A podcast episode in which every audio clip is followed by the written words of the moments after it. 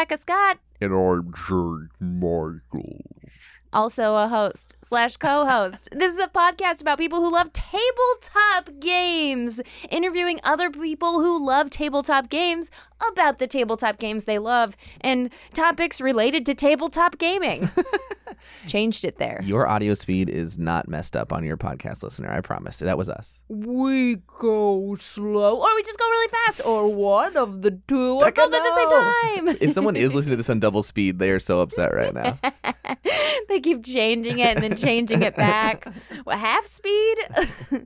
I wonder if anybody puts me on half speed because I do have a default listen- of fast talking. And listens to us for two hours as we drag through a conversation. Maybe. uh, okay. Well, we should let our guest be introduced. So now. Then he'll be allowed to speak. Today we have Mark Streed in the house of the Dice Tower, specifically the board game corner of the Dice Tower. He is a contributor for the Dice Tower, uh, specifically reviews for ongoing Kickstarters and for prototypes, and uh, just a wonderful human being. He lives in Colorado.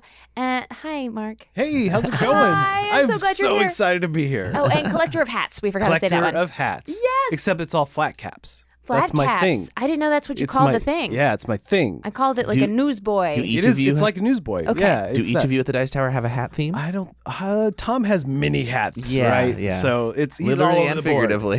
He's, yeah, Tom this is so true. Vasel, the originator Yes. of people on YouTube doing board game content. we should tell Yeah. people what the Dice Tower is in case Oh, they don't Right. know. Yeah. We should do that. Absolutely. You Absolutely. should tell us, Mark. You so know the. Dice Tower is probably the premier place currently that has the most like content of reviews. I mean, they're just pumping them out. It's amazing.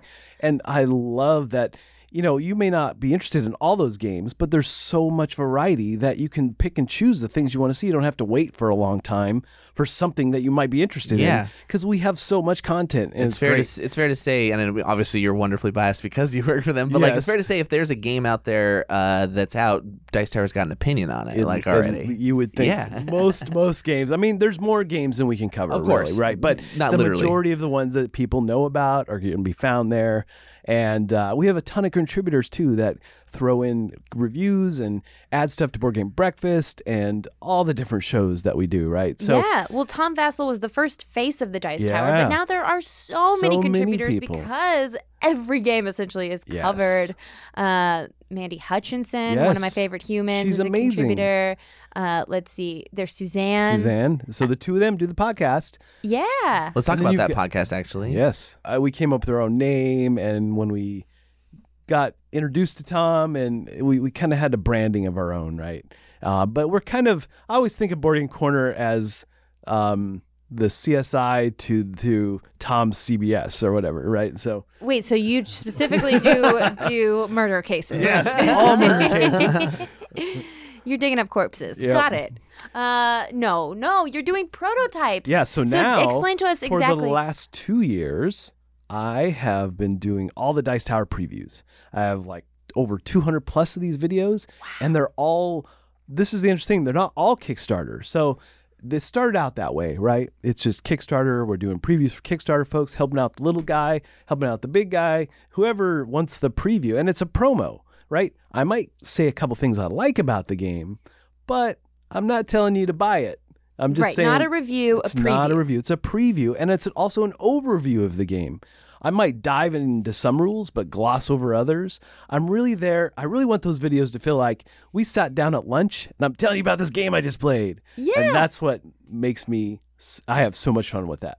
It's just exciting. Your joy So- is effervescent. It's so it really fun. is. You're a very fun person to be around because you're you. so genuinely excited about games. I love it so much. I think maybe that's because you are just these past two years you've been a professional yeah, full time YouTuber, that's essentially. And before that, I started the Dice Tower stuff like six, seven years ago now, and it was just sporadic because I had a day job in the tech industry for twenty years. Mm-hmm. your was- origin story. Yes, origin and then you story. were bit by the board game spider. Yes, but it goes back even further. I didn't. I don't think I even told you about this. So I, my degree is actually occupational studies and photography, and I went out of school, worked at a newspaper, and Cool. during my last year of college, I got hooked up with Fan Clubs Inc.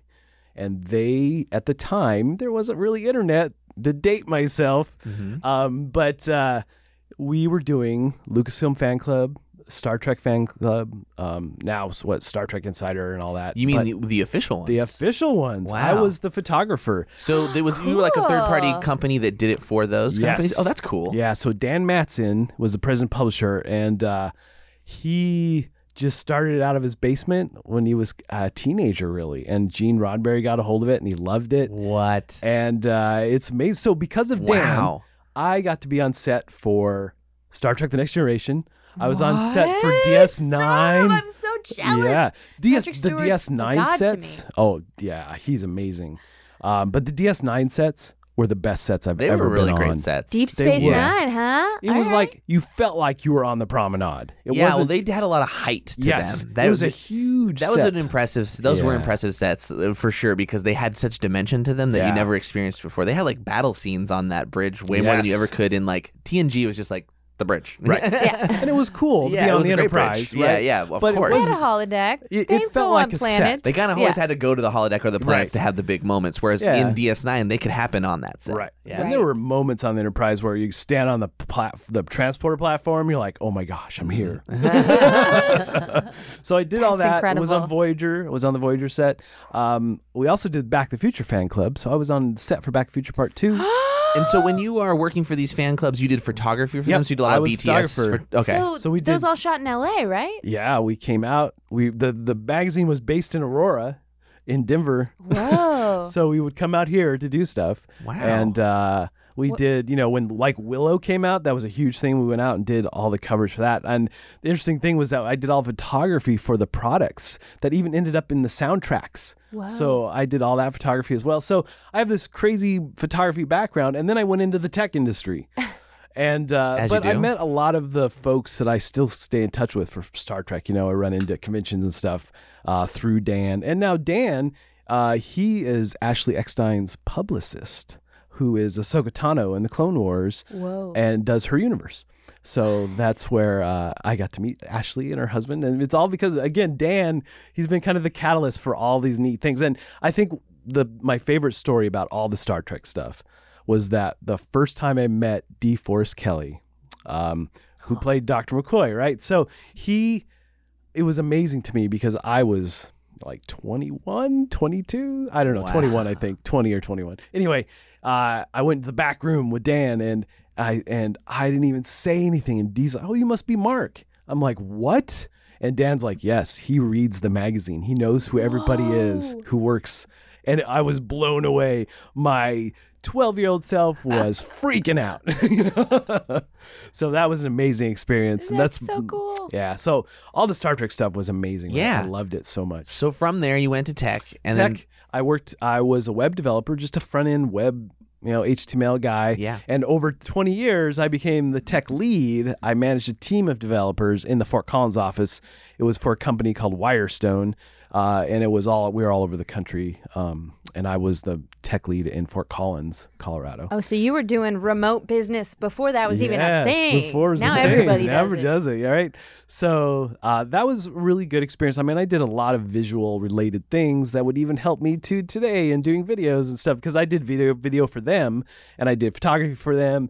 And the neat thing was that I was a developer. But I could also speak designer, which is a h- very rare thing in the develop development world, right? So it was uh, an interesting dynamic that I could go meet with the designers and come back to the developers and go, this is what they mean. Right. It's Yeah. like a film director that can both talk to actors Yeah. and knows what how to speak DP. Yep.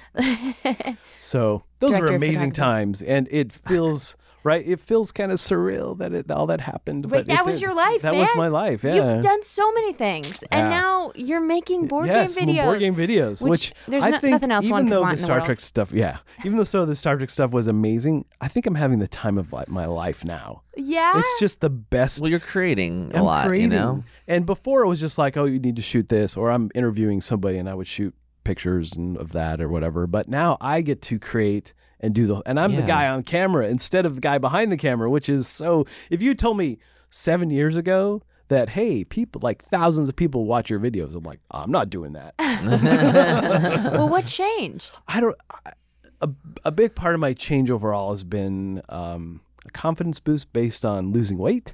So over the last two years, I lost 141 pounds. What? Which is incredible. Yeah. 141 That- pounds. How insane is that? Yeah. That's um, so impressive. Congratulations. I was you. thinking about, that's me holding three bowling balls. oh my gosh.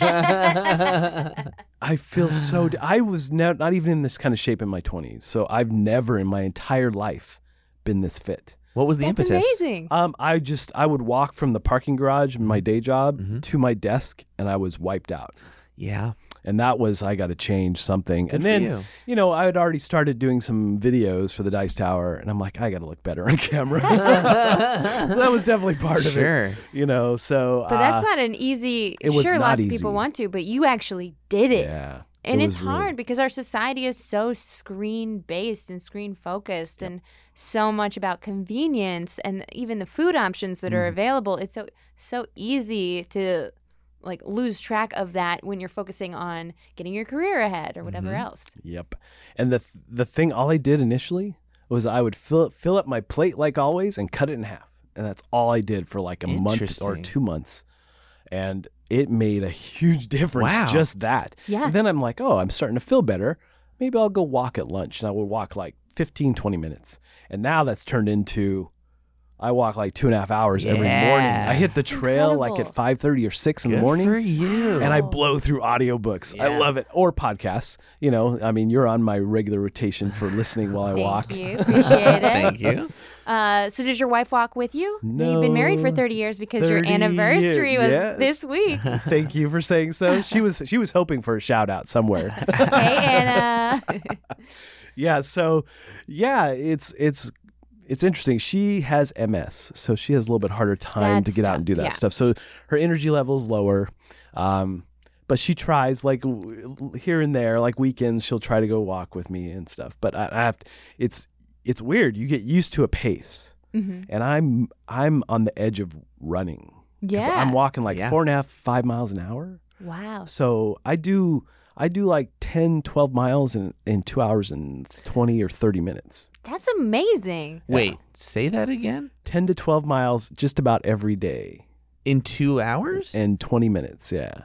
That that's like fast. a pretty good That's half marathon fast. time. Yeah. Like that's And I get home, I'm like, uh, I could just do that again. It, I don't even feel. I'm starting to worry. I'm like, should it be this easy? well, my dad retired last year. He's 65, 66. Uh, he's in that range. yeah. And uh, basically, what he's done, besides taking up painting briefly, he has always been a marathon runner Mm. and he's started traveling across the country doing half marathons. He was in Cleveland this That's weekend. That's amazing. Yeah. Uh, and that's basically how he's spending his retirement is doing half marathons all the time. And I Yeah. think it's a pretty good, uh, it's a pretty good way to continue to take care of yourself. Yeah. Yeah. Sponsor of the podcast, Moving. Yes. Sponsor of the podcast, my dad. Just kidding. Well, Not let's talk- anymore. Thanks, Dad. Let's talk about like your experience being a board game previewer. Yeah.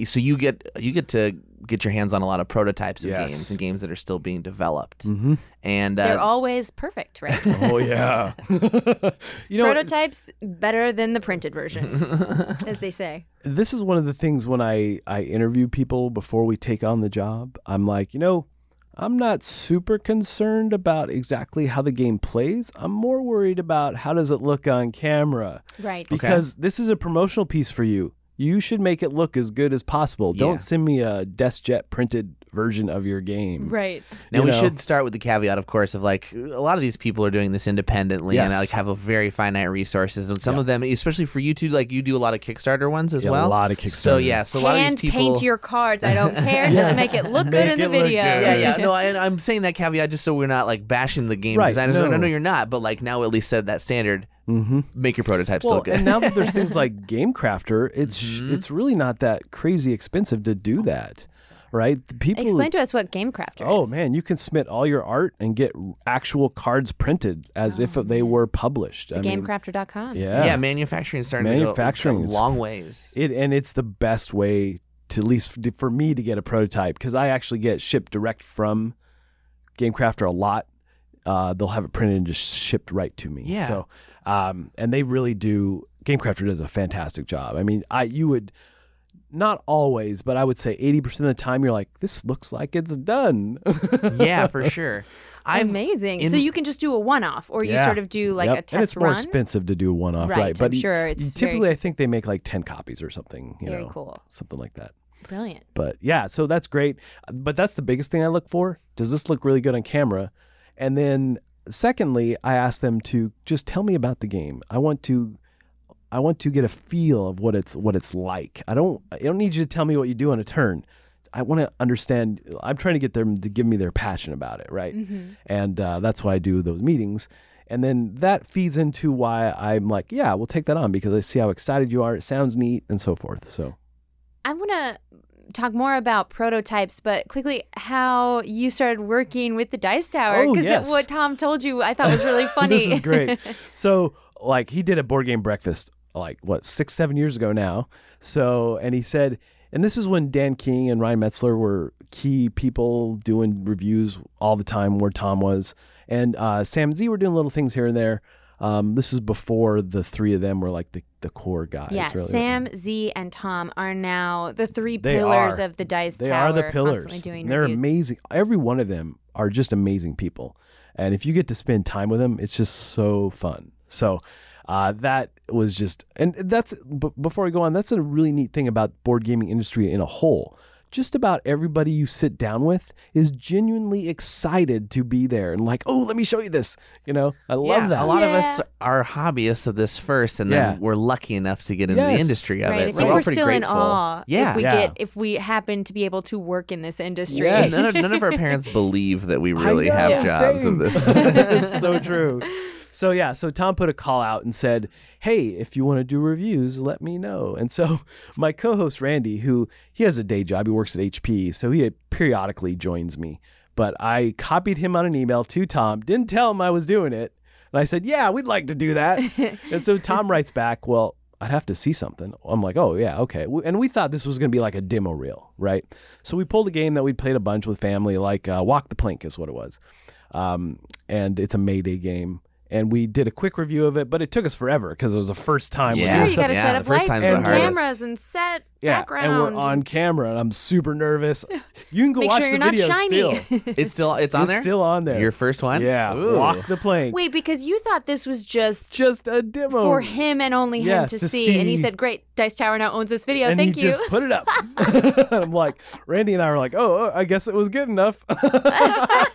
That's nuts. So we came up with the board game corner name and all that, and our tagline that we have in like 15 minutes, and then we just let's just do this. Which Just- is a see you at the table. yes. Until next time, we'll see you at the table. Yeah. So Perfect all sign-off. that. So we've had that same tagline for seven years now, but. uh and it's it's so funny the comments you get back from people when on, on that tagline. I waited at my table for days. You, You never, never showed up. this is so fun. But yeah, that's how it all started. And then we just periodically, because both Randy and I had day jobs in the tech industry, and we would just periodically do videos here and there. And we did stuff on like when we was Board Game Blender, you know, we would do stuff for that. And that's kind of where I started doing like some interview stuff uh, called Corner Chat, which I'm doing more of again. Um, but uh, it was all part of a segment. So it was like three, four minutes, you know, of a larger show. Uh, so uh, we just did a number of different things. And then I got laid off. And uh, Which is the best was- thing that could have happened, It right? It is actually. oh my gosh, I was super stressed. It was tw- you know two years ago now, and I was like I was headed to Gen Con right on the cusp of getting laid off, and I told Don, uh, Tom that I don't know. I I'm coming. Everything's paid for. We might as well do this. And and while I'm there, he proposed it to me. How do you feel about playing Kickstarter games? I said I don't. I'm good with that. And what's been interesting And is he's that like, you never know. They're never not vetted yet. It Right. could be It anything. could be anything. but I've been really surprised. I've been I would say 70% of what I get is at least decent, right? At this point. People are not it's not like the early days of Kickstarter where we're like, "Ooh." Although I've had a couple of those. What, I was thinking about Office Space and the jump to conclusions match. Yes, Uh, that one. That's a perfect so one. So less jump to conclusions mats, more uh, deck builders that someone has had spreadsheets where they have balanced. They're all each card with statistic, Yep. statistical analysis. yeah, like thought put in. Yep. uh, Before we, or, well, I mean, b- before we talk about deck builders, uh, we should probably take, take a break. Hey, it's Kaley Cuoco for Priceline. Ready to go to your happy place for a happy price? Well, why didn't you say so? Just download the Priceline app right now and save up to 60% on hotels. So, whether it's Cousin Kevin's Kazoo concert in Kansas City, go Kevin, or Becky's Bachelorette Bash in Bermuda, you never have to miss a trip ever again. So, download the Priceline app today. Your savings are waiting. Go to your happy place for a happy price. Go to your happy price, Priceline. Oh man, we really got you with that break. you didn't even know it was coming. How'd you Very enjoy that little build-up. break? I hope you had a fun time. Hope you maybe got a snack or a beverage. We're here with Mark Streed, who's telling us all about what it's like to review prototypes for the Dice Tower. Yeah. Uh, So- so can we? t- What's the? I wish you could tell us what's the worst one you've ever gotten. Well, I That's mean- a Oh, I terrible question. Don't tell me. Don't I'm tell not- me. I'll tell you off. Tell us Mike. what.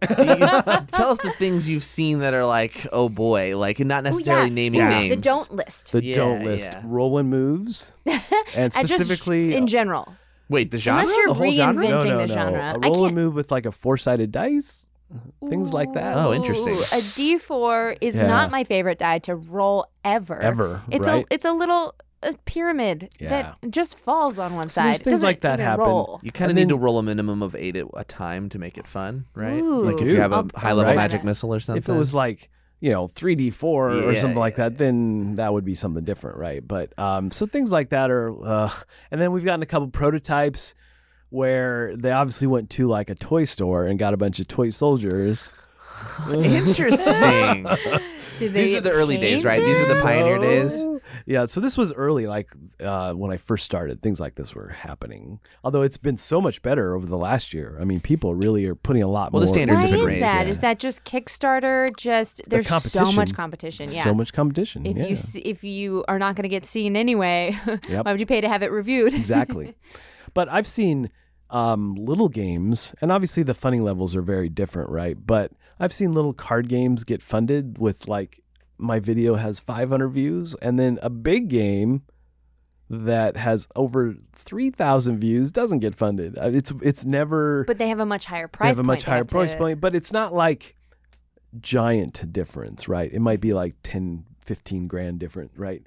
Where I, I would expect if it was like a 30 grand shift or something in the funding goal, but I've just been surprised that it doesn't feel like views equate to funding. Interest doesn't Hmm. equal investment. Right. Yeah. Well, Yeah. there's also the thing that we were talking about with Scott Gaeta of Renegade Game Studios, where the the more complicated and crunchier a game is, Mm. the smaller the pool of people that will be able or interested in playing that Yep. game. A party game, a, a play the player, judge judging game. That has a much wider base. You know, it's more mainstream. It's not what us erudite, sophisticated gamers uh, would pick first to put on the table, but you know, but that has mass appeal. It does. So, And but that's interesting. you- Views do not equal funding. It doesn't always, Hmm. you know, but there are some. I mean, like when I've done some CMON stuff, that's, you know, or come on now. I heard Um, that too. We were yeah, talking about that in our the- last yeah, episode. Yeah. Uh, come on. Come on. come on.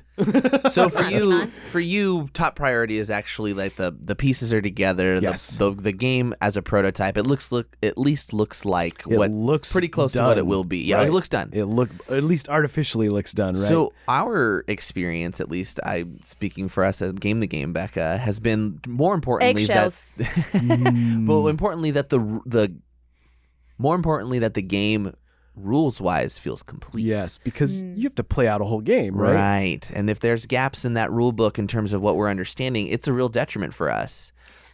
And there's Yeah. always gaps in that rule book. yeah, yeah, always. no, it's not. There's like Well, every game needs playtesting, It and does. because uh, whoever made it makes assumptions of what they have been working with for so long, so close to the forest you can't see those trees. Mm-hmm. Yep. Of you forgot, you never told me to draw cards or whatever it is. exactly. Um, my experience with prototypes, our experience on Game the Game is frustration Mm-hmm. when they're not funded because if we're doing an ongoing Kickstarter, Yep. we very much prefer for it to already be funded. And that is the strategy with Kickstarter in general. You want to make sure that you have talked to all your friends and potential investors and you know you're you're setting your Kickstarter goal at a lower level than what you actually need so that you can get it on the first day. Why? Because psychologically, people are more likely to donate if it's already successful. Yeah, uh, people are drawn to success. If it's like, I don't know if that's even going to get made, I'm not going to donate. You're helping it not get made. Right. But psychologically, we just don't. We just don't do it. yeah, it. which is Um, so weird because yeah. I came from a marketing company in the tech industry, and it would, in their mind, if you had a campaign on Kickstarter for four weeks, you release new content every week instead of day one release everything. Mm-hmm. Th- They would be like, "That's nuts! You need to keep interest throughout the whole course of the campaign, not just that first day." So it's a really weird dynamic. But you say now, I- everybody now you wants see day one. everything day one. I mean, that's what I would prefer because I I don't have enough time. If I make it to your page, I'm gonna check it out, and then I won't have another chance to come back. it kind of feels like the current meta game of Kickstarter Right. is to invest in day one and make a big turn one play, right? As opposed Thank to you like. for you did the magic metaphors today. That was nice. But it, I mean, I think your model is is or your theory of a model is correct in that if they did trickle it out, there would be more interest. But we've seen more success in the one day Yes. model right now because Mhm. if they get fifty percent in that first day, they're probably going to make it. They're probably gonna make. It. Yep. Um, and it's- what's other an inter- what's another interesting component of this is that it is a better business choice if the thing is going to fail to cancel it Mhm. Yes. get keep the email list that you've generated Mhm. and start it again down the road And that almost always, at least this the games that I've been involved with, have almost, I would say, ninety five percent of them have funded on that second go. Is there an example in history where that's really been the case in business where it's like, No. oh, this isn't going to work. We're going to stop it now and then do it in six months. Like, that's crazy to me. It is And- But, it's, crazy. but it is successful. It is. It's really interesting. I, I just and I, back to the rule book thing real quick. You know, because my videos are overviews, I don't necessarily. That's a big reason why I went that route. Because if the game doesn't feel complete and you haven't called something out that I need to know, I'm doing an overview. Yeah, Because the- I just I can't play a full game maybe and But is that a detriment to your, or is that a point, not a point against them because you're not always reviewing either, but I'm like, yeah. yeah, is that a thing to mention? so when I Mm. when I do those I do mention that you know that I you know I played this one time Yeah. you know we I almost never play more than once maybe twice uh, if it's a little card game you know definitely play more than once Sure, sure. Depending Um, on time. yeah but some of those bigger games big thematic ones that I've done um, yeah you play once and then you just I want it to feel like hey like I said I played this game oh my gosh let me tell you about this thing Initial impression. Initial impression, First look. yeah. Yeah. Yeah, that makes a lot of sense. And it makes more sense to do your format with Kickstarters Mhm. because we've had, I can think of two times where we did a how to play video that was very specific and a game the game episode where we are demonstrating the rules and then that game hasn't funded because we Yes. were hired to do a video with a prototype and then it leaves us in an uncomfort- uncomfortable situation where we put up this content and no one can get a hold of this game that we're Mhm. essentially advertising we're showing it off Yep. uh, so then we look bad and have egg on our face uh, but if you just re- do a review people know this is currently on kickstarter they know it can go anyway that's part Yeah. of the whole deal right then Yeah. then you're safe Yep. and we put up that whole thing at the beginning about, hey, this is a Kickstarter project.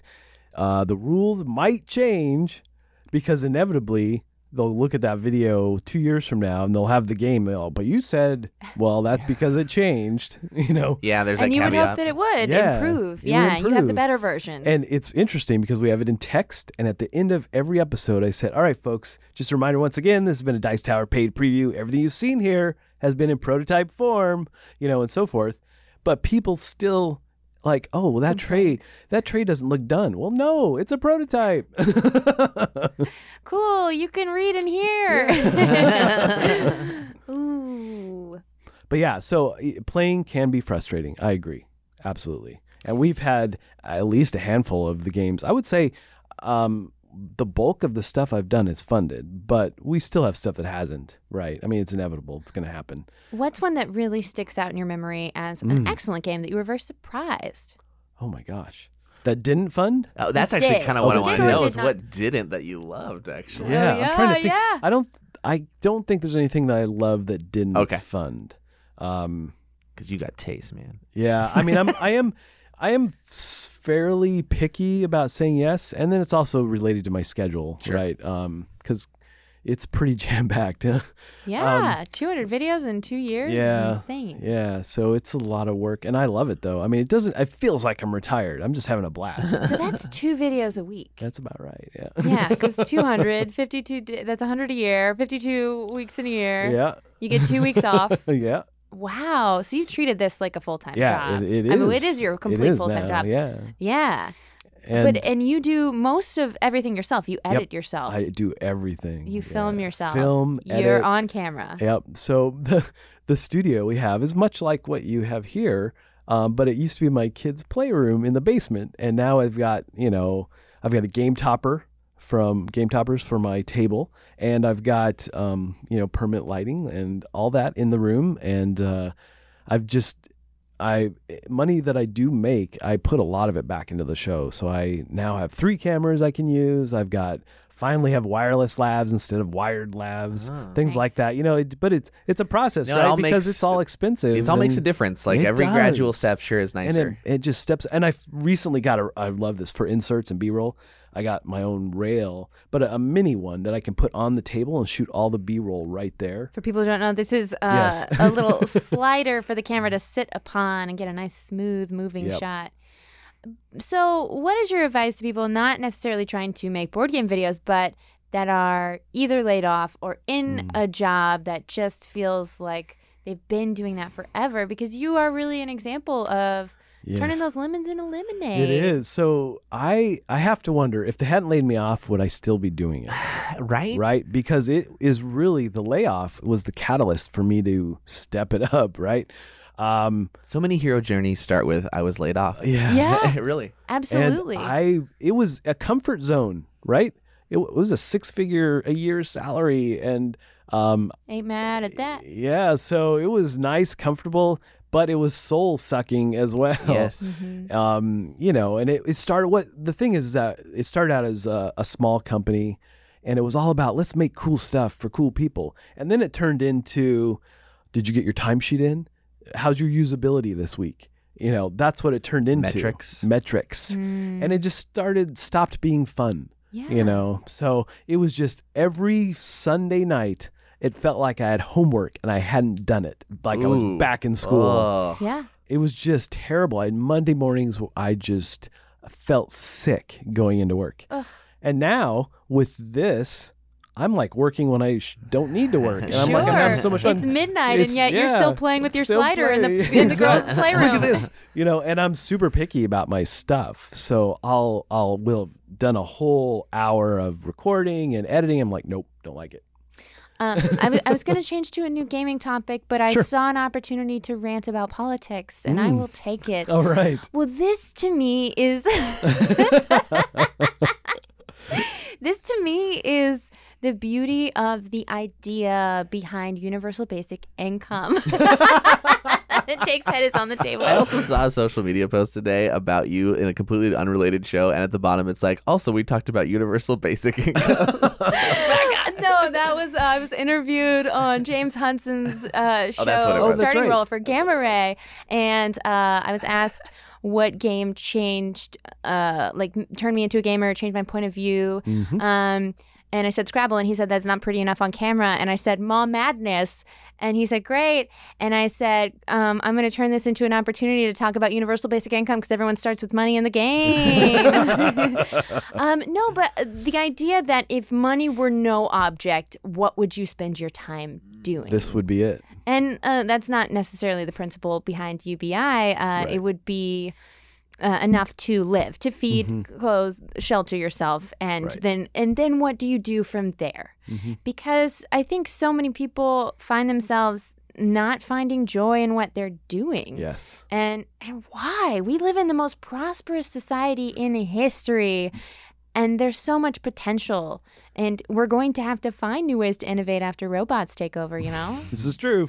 anyway, just throwing that out there. Well, the comfort, the comfort that you mentioned, Yeah. that that that's the the complacency that comes It along with it is. as well. Is Mm-hmm. like you are comfortable and you are safe, and you are meeting your hierarchy of needs in terms True. of Maslow. shelter and in terms of shelter and food and all that stuff. So that's biologically the thing you kind of should be doing. But Sure. if you joy, lop off the bottom of that hierarchy of needs, Right. then what? but the joy is not You always make videos about board games in your basement. Right. yeah, yeah, exactly. You do that in your spare time, and you realize that oh wait, maybe this is something I should be doing Right. all the time. Right. Yeah, I, I just want to ask all listeners to ponder the question: Yes. not quit your day job, but No. what would you do if you could do anything? Have had all the free time in the world to do whatever you wanted? And Also, yo, yeah, I was gonna say what's interesting is that I don't make anywhere near the money I used to make, right?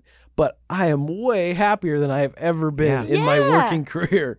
And what's what's life really all about? You know, you can't take it with you. stability has gone out the window. I Yeah. think for us when we leave us uh, the job, the salaried job, right, or Mhm. whatever, and we've gone into this freelance world, and Right. though we're all doing pretty well as Yeah. individuals, it's like it's still uncertain. Right. But that uncertainty also kind of fuels us. Yes, Yeah. it does. And like even coming out here and seeing you, right? It was a choice because I was like, I've got stuff to work on that I probably should be working on. And in fact, I was supposed to stay until Tuesday, but I'm leaving Saturday now so I can get stuff done before I go to Dragon Con. Yeah. So, uh, Dragon Con, I'm playing in a charity game, um, Warehouse 13. Um, Infinite Dreams has made a Warehouse 13 board game, and I'm playing a charity game with Eddie McClintock, who was the star on. of that show. So That's cool. amazing.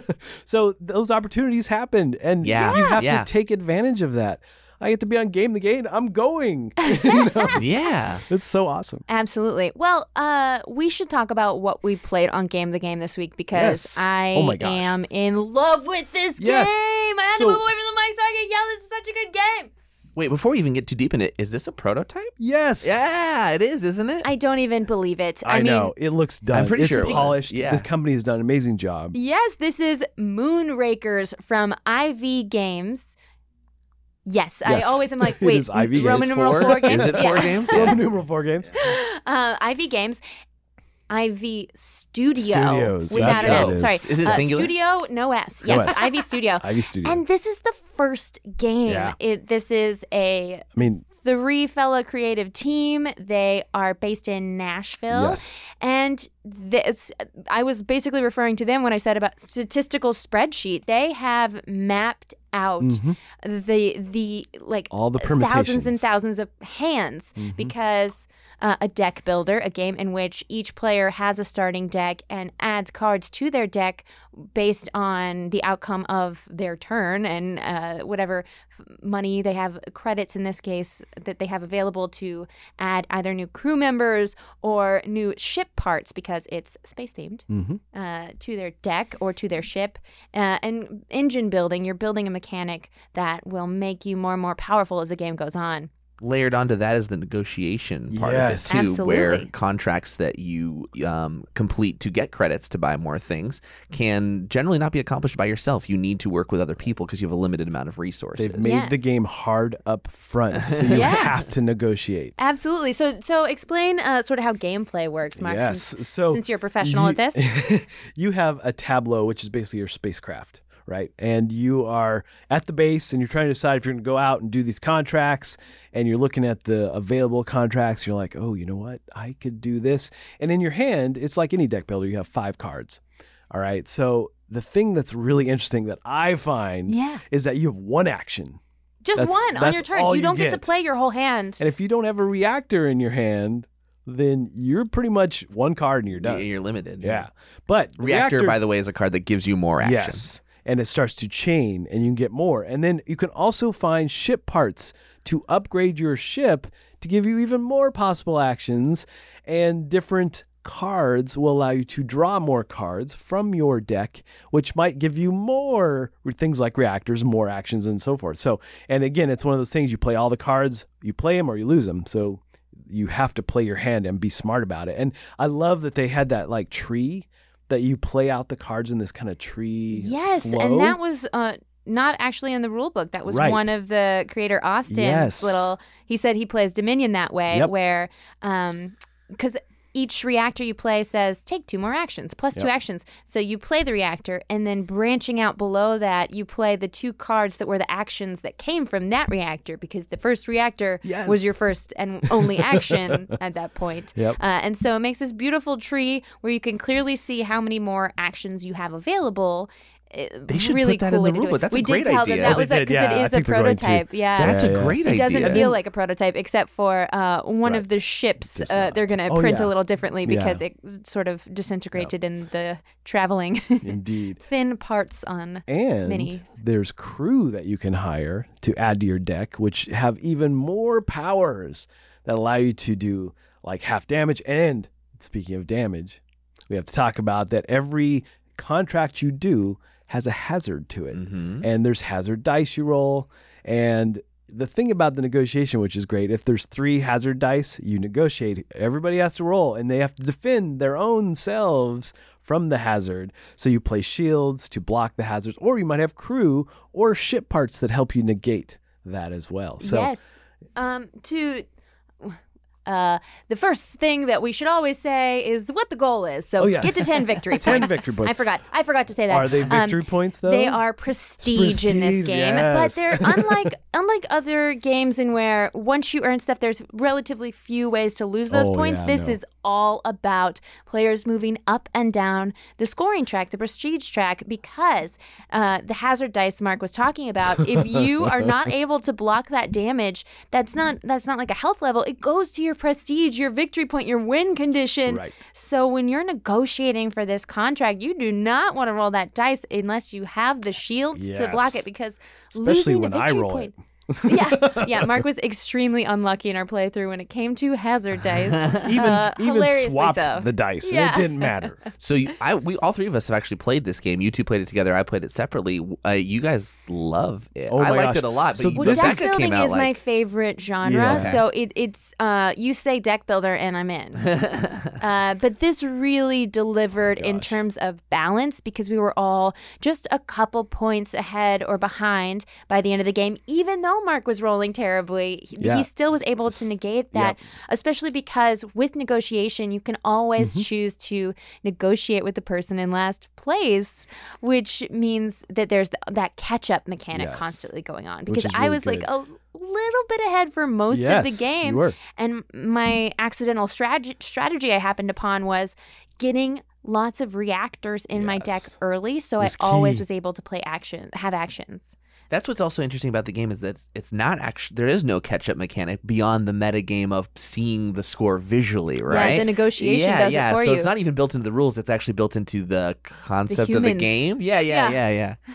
I love that. Utilizing our instincts. Mhm. Indeed. And I really like that track because a game feels like a tug of war. Like we talked about. Um, I really felt like, oh, I'm pulling this way. No, I'm pulling Yeah. back. It just was this really cool, just engaging, right? And how you have to engage the other players. It's not just sitting here playing my cards and then your turn.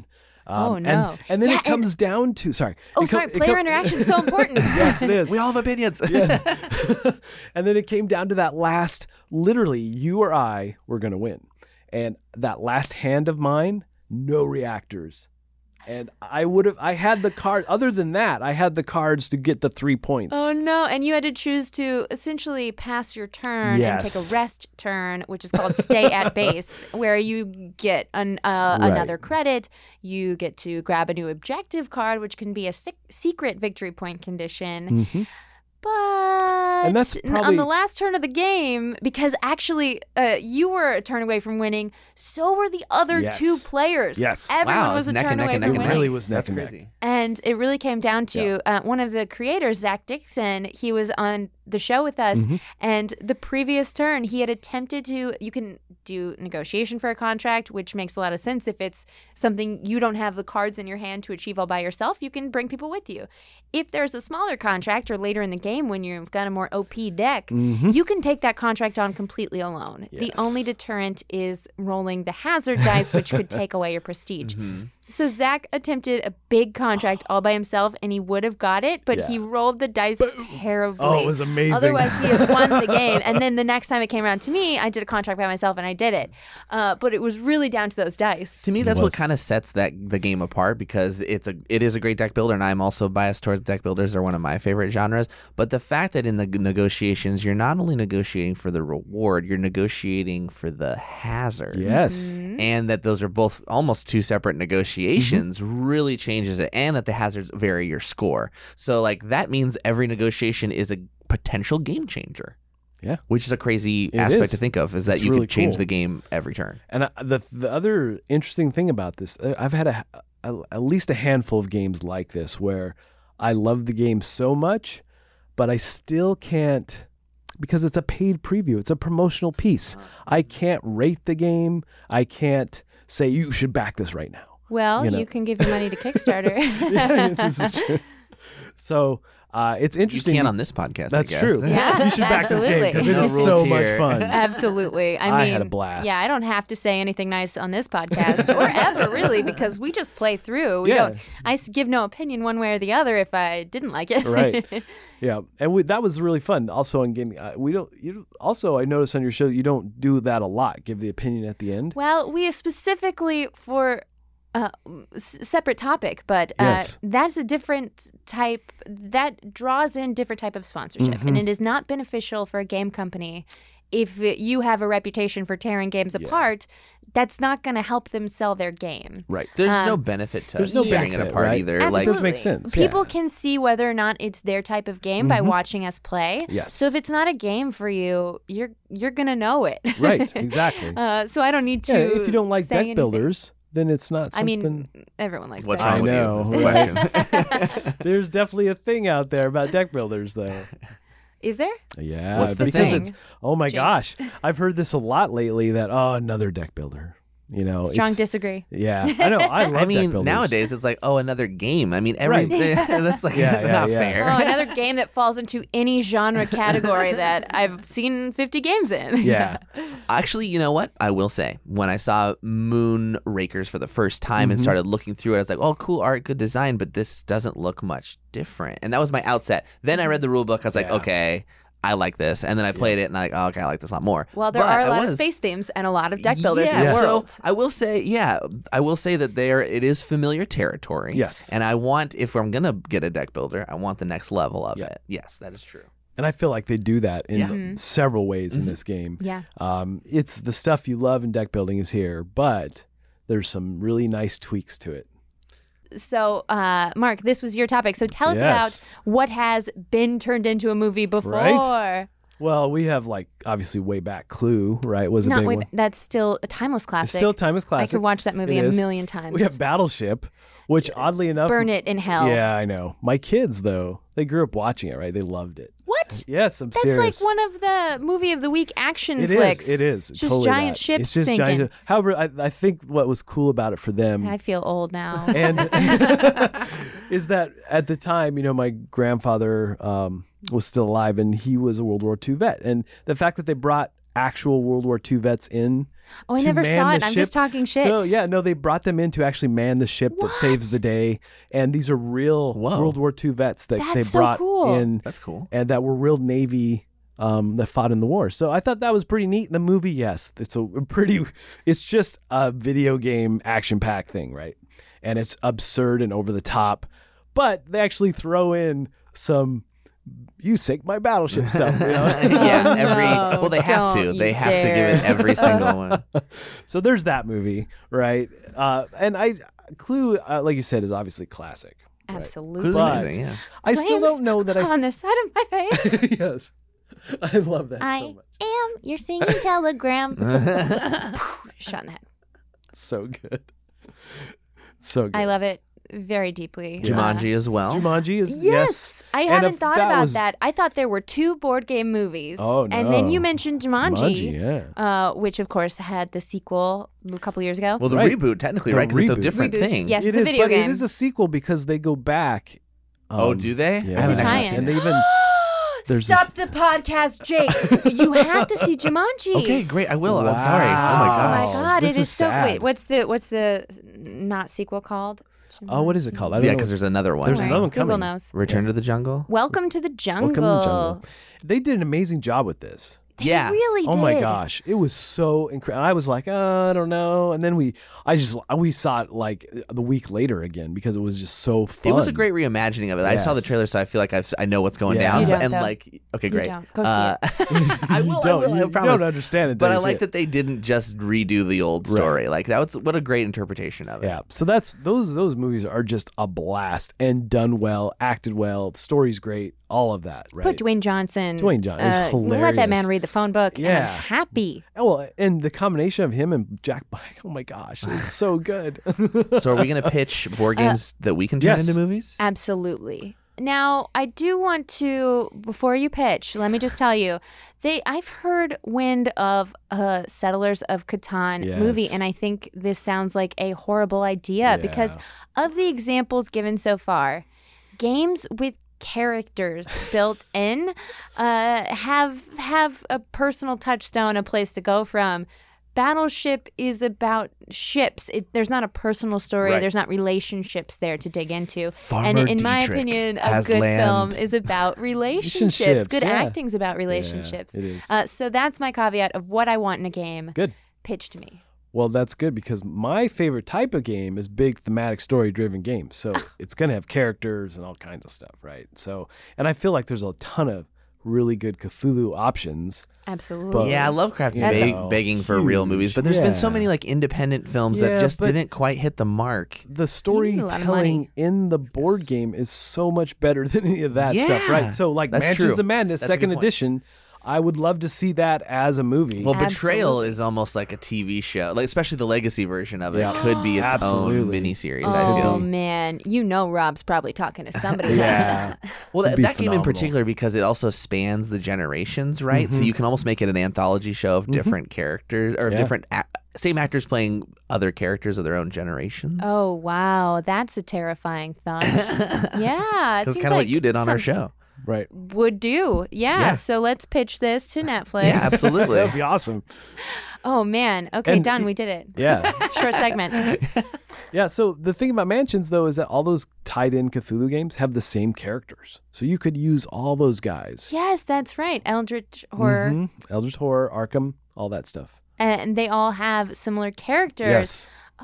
Oh. Built-in So I love that but they as have a like movie. 40, right? do. There's so wouldn't many. use them all, right? But Sure. you'd- they've written a little backstory on the back of the card. that's the thing. There's tons What of has decreased their sanity scores? tons of lore around it, right? I mean, it's just so cool. That's a so good I one. that would be one I would be like, yes, let I'm in. I'll wait in line for this. You know, Roots one I feel could be a good Pixar film. Roots, really? Absolutely, Root. No, Roots is something else. That's a mini series from the 80s. That's Yes. Roots. Uh, That's Roots. Roots. Plural. Root, Roots Very without the different. S. Uh, But would yeah. Root lend itself to a story-driven thing? I mean, Uh, again, I it's think- a Game I of think Thrones in the something there. forest, so True. it depends you if you have your True. characters. Like, I Is mean, I think, relationships. I think you make Yeah. a good point of like having a built-in character base. You Yes. both make that great point, but like. If if you have tension Mhm. and you have world tension, you make characters in that world. Yeah. You've got it. Like the root has those those kings on the uh the the bird side of it. What is it? The Eyrie. Mm. And so like the tale of their constant being deposed every four turns. I feel like the power struggle there in relation to all the cats, and then you have these rebels out in the forest, and then you got one guy who's out there making trouble for all of them. Yeah, that's like a dynamic waiting to happen. Absolutely, yeah. That's Yeah. the premise of Roots, the game. Yeah. I, I think it makes well, and they're all anthropomorphized animals in the different factions. So I'm thinking animated. yeah. Animated, definitely yeah. animated. Yeah, we're would be not going the route of cats. I watched the trailer last night. Wow. It's How are those nightmares? an nightmares? abomination. It's an absolute Right? abomination. It's scary looking. anyway, that's that's not the kind of cats we're talking about. We're talking about the game Root and uh, how it should be a film. Yep. What about you, Becca? You guys said all the good ones. uh, Um, uh, lots of others. We'll take a beat. I mean, like You know, I'm just going down my list of what I liked from 2019. Nice. I have a little phone list. Um, Grimm Masquerade from Oh. Skybound. It Yeah. does take existing Yeah, it does. properties of Grimm fairy tales. Yep. But what if it was uh, an adult, you know, murder themed a deception themed the spy thriller like Murder on the Orient Express, but Yeah. with uh, Ooh. storybook characters. That could be really cool. Mm-hmm. Yep. Yep. So that's one. Um, and there's any numerous space related games, right? That would be great sci-fi. Yeah, I feel like you could also yeah space game. I mean Twilight Imperium. I'm always gonna say I'm ready to Boom. he- see that. Okay, story. what's your Twilight Imperium, Imperium movie pitch? Well, it's Intherium. What what would you say?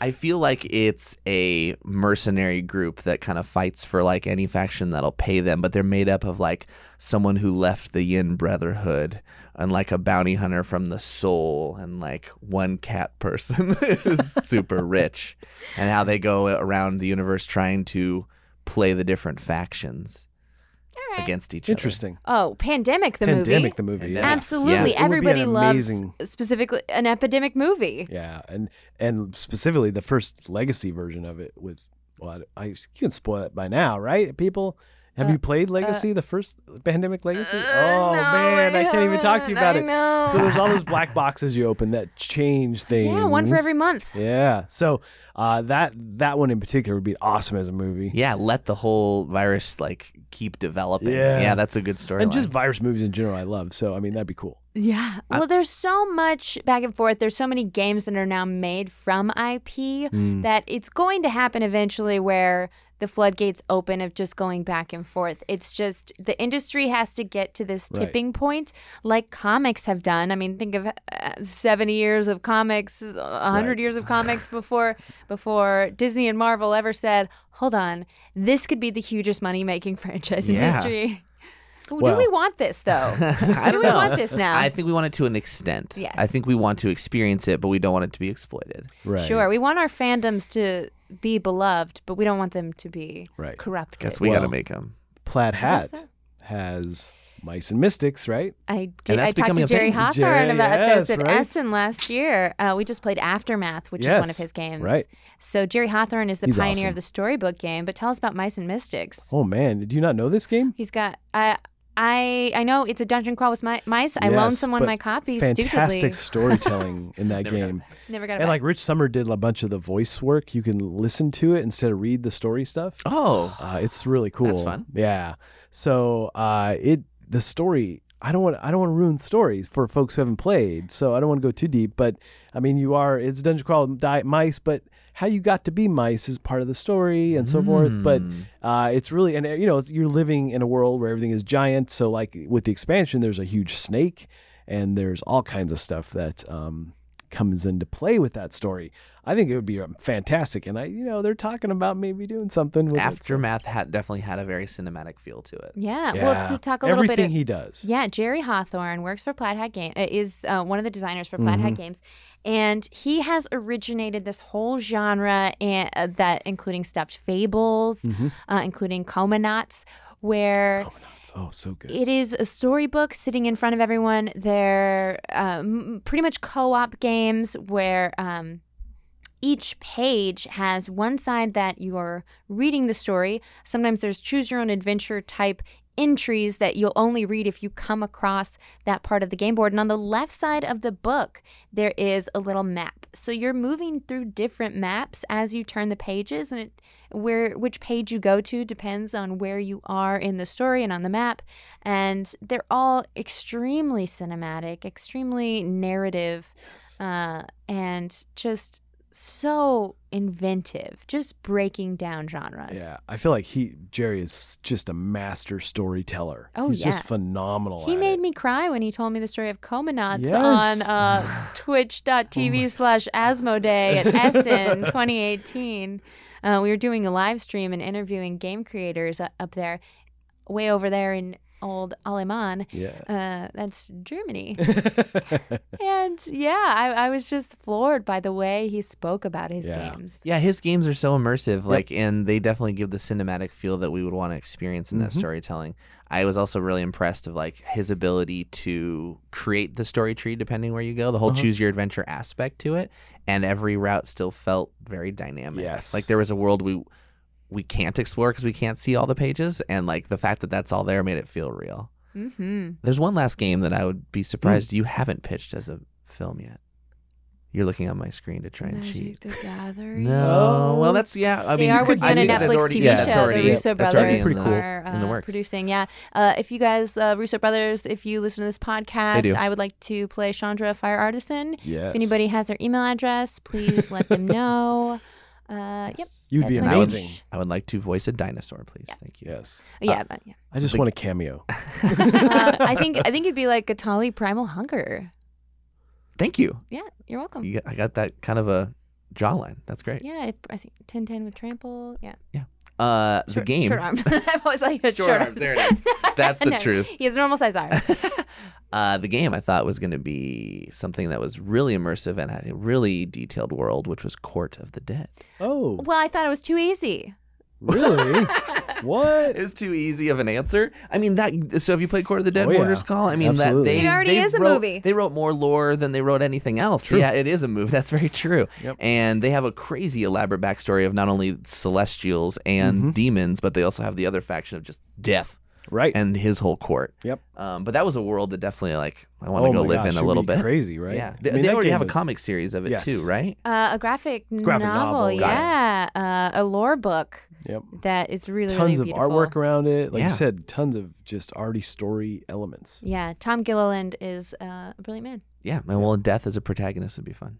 Ooh, Yep. ooh. I'm in. What if it's just Meet Joe Black? I mean, that's the same thing. Meet Joe Black, Mourner's Call. That's All good. right, Meet Joe Black, the board game, coming soon to you from Victory Points Industries and Starved Wire. Wow. All right. Well, we've we've made a podcast here. Yes. we did. Mark, This it's was been such a pleasure to have you on. Thank you so much. Please tell people, even though we've been talking about it, where they can find your oh, videos. Oh, yes. So all my videos are on the Dice Tower Network, and you'll find them in a playlist called Game Previews. You can go check them out there, and they're not all Kickstarter. We actually have some published games that we're starting to do previews for as well. So check it out. And then on uh, Twitter, Board Game Corner. Instagram is BG Corner because I couldn't get Board Game Corner. Keep it short. Keep it snappy. yeah, good, yeah, yeah. Some of that works. Uh, and then of course Facebook and so forth. And you can just find me on Facebook as Mark Streed. So Yep. All right, Jake.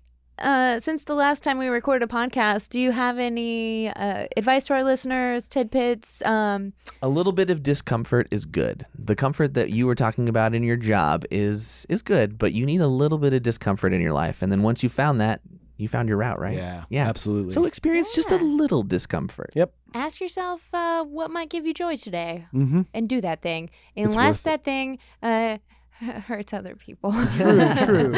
But Even- the, it's worth it. It really is. I mean, it, it was rough at first, right? But man, I can't believe where I am. It's just so Yeah. I'm having the time of my life. If you want to do it, but it scares you, go for it. Yep. All right. If you need to change, just do the thing. It's worth it. Yeah. Thanks so much for listening. Make sure you subscribe and like and rate and tell your friends about this podcast. We'll see you next time. Bye. Bye. Bye.